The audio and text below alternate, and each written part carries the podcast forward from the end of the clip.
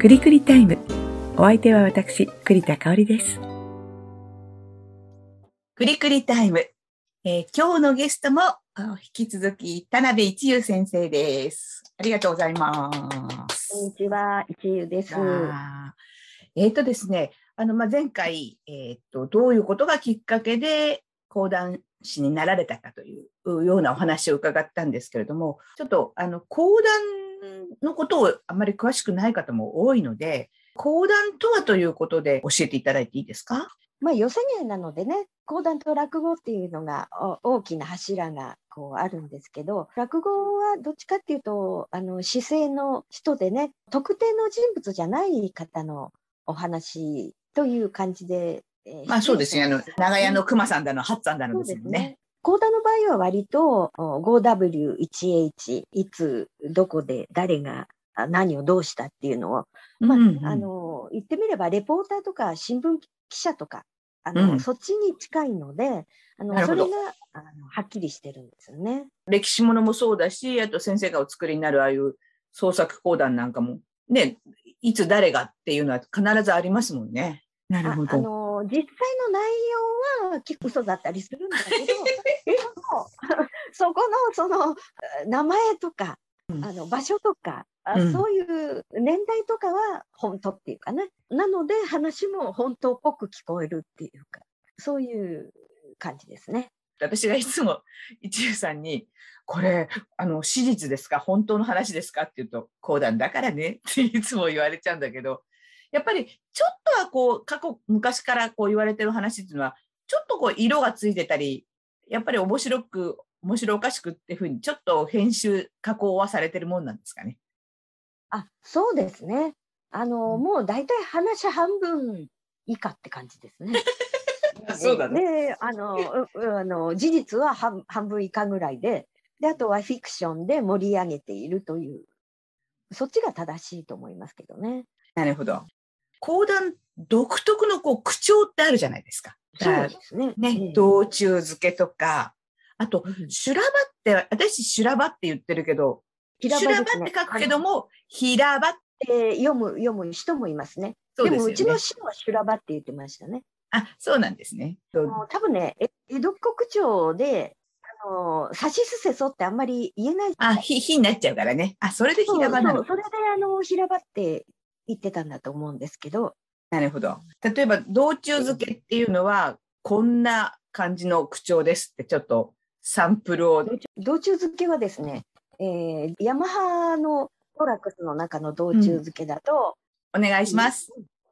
ザザンザの松なる浜松いでまして、ついに見つけた己の道と、苦心のオルガン袋い詰めて夢を掛川に坂ほいさありがとうございます。ーってこんな感じですね。うんなるほど。道中漬けっていうぐらいだから、やっぱり、まあ、旅をするとか、どっかに行くっていう、その道中のことを節をつけてお話しするっていうようなことが道中漬けでいいんですかね。そうですね、あのー地名を織り込みながら行くんですけなるど、これはですね、古典文学の中にも結構ありまして、平家物語とか、そういう中にも、あのあったりとかするので、日本の昔からのあの文学の伝統みたいな、まあ、そんなような感じになりますね。なるほど。まあ、もう一つのその修羅場、まあ、平場？これはうん、えっ、と、基本的にはその戦いのところで、っていうことになります。そうですね。ええ。まあ、基本的にはあの修羅場の方がどっちかっていうと、講談の特徴的。的なもので、道中漬けはどっちかっていうと、うちの師匠が好きで道中あ漬けをあ、そうなんですね。うん、修羅場から派生したものではあるんですけどね。あ、うんそういうことなんですね。なるほど。修羅場もじゃあちょっとなんか、はワンワンはいフレーズお願いしていいですか？い。じゃあ、一番最初に講談会に入って習う三方ヶ原軍記でございますが。やりましたね。はい。そもそも三方ヶ原の戦いは頃は元気三年水の江猿年10月14日、紅葉の大主武田大僧正信玄甲府において七重の奈良市を整え。その税二万五千よき従え甲州八つ花形を来発なしたり。で、こういう感じですね。ありがとうございます。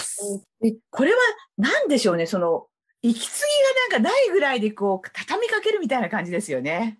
そうですね。ええまず呼吸をこう長く続けるというのが基本ですから。なるほど。それをマスターするためのものみたいな感じですかね。そろそろあのお時間なんで、今月一角さんの忍ぶ会が、あの一遊さんの方から何か、えー宣伝のお願いできますか？はい。12月の25日の土曜日ですね。えーお江戸日本橋邸で1時から、えー今年はですね、えー田辺一角の13回忌にあたりまして、小の命日が12月22日、三方ヶ原合戦の日でございますので、まあ、それに近い25日、えー13回忌の追悼公演ということで、まあ、田辺ワイワイ女子会とお銘打ちまして、えー出るのは女子ばかりなんでございますけれども、女子というか、もうおばさんですけれども、まあ、あの女性ばかりの会ですが、えー師匠の思い出話のトークなども含めまして、えー13回忌追悼ということで、えー1時からですね、お江戸日本橋邸で会をしたいと思いますので、よかったらぜひいらしていただきたいと思います。はい、ありがとうございます。私もあの伺いますので楽しみにしてまはい、すあ。りがとうございます。はい、じゃあ今日はこの辺でどうもありがとうございました。はい、ありがとうございました。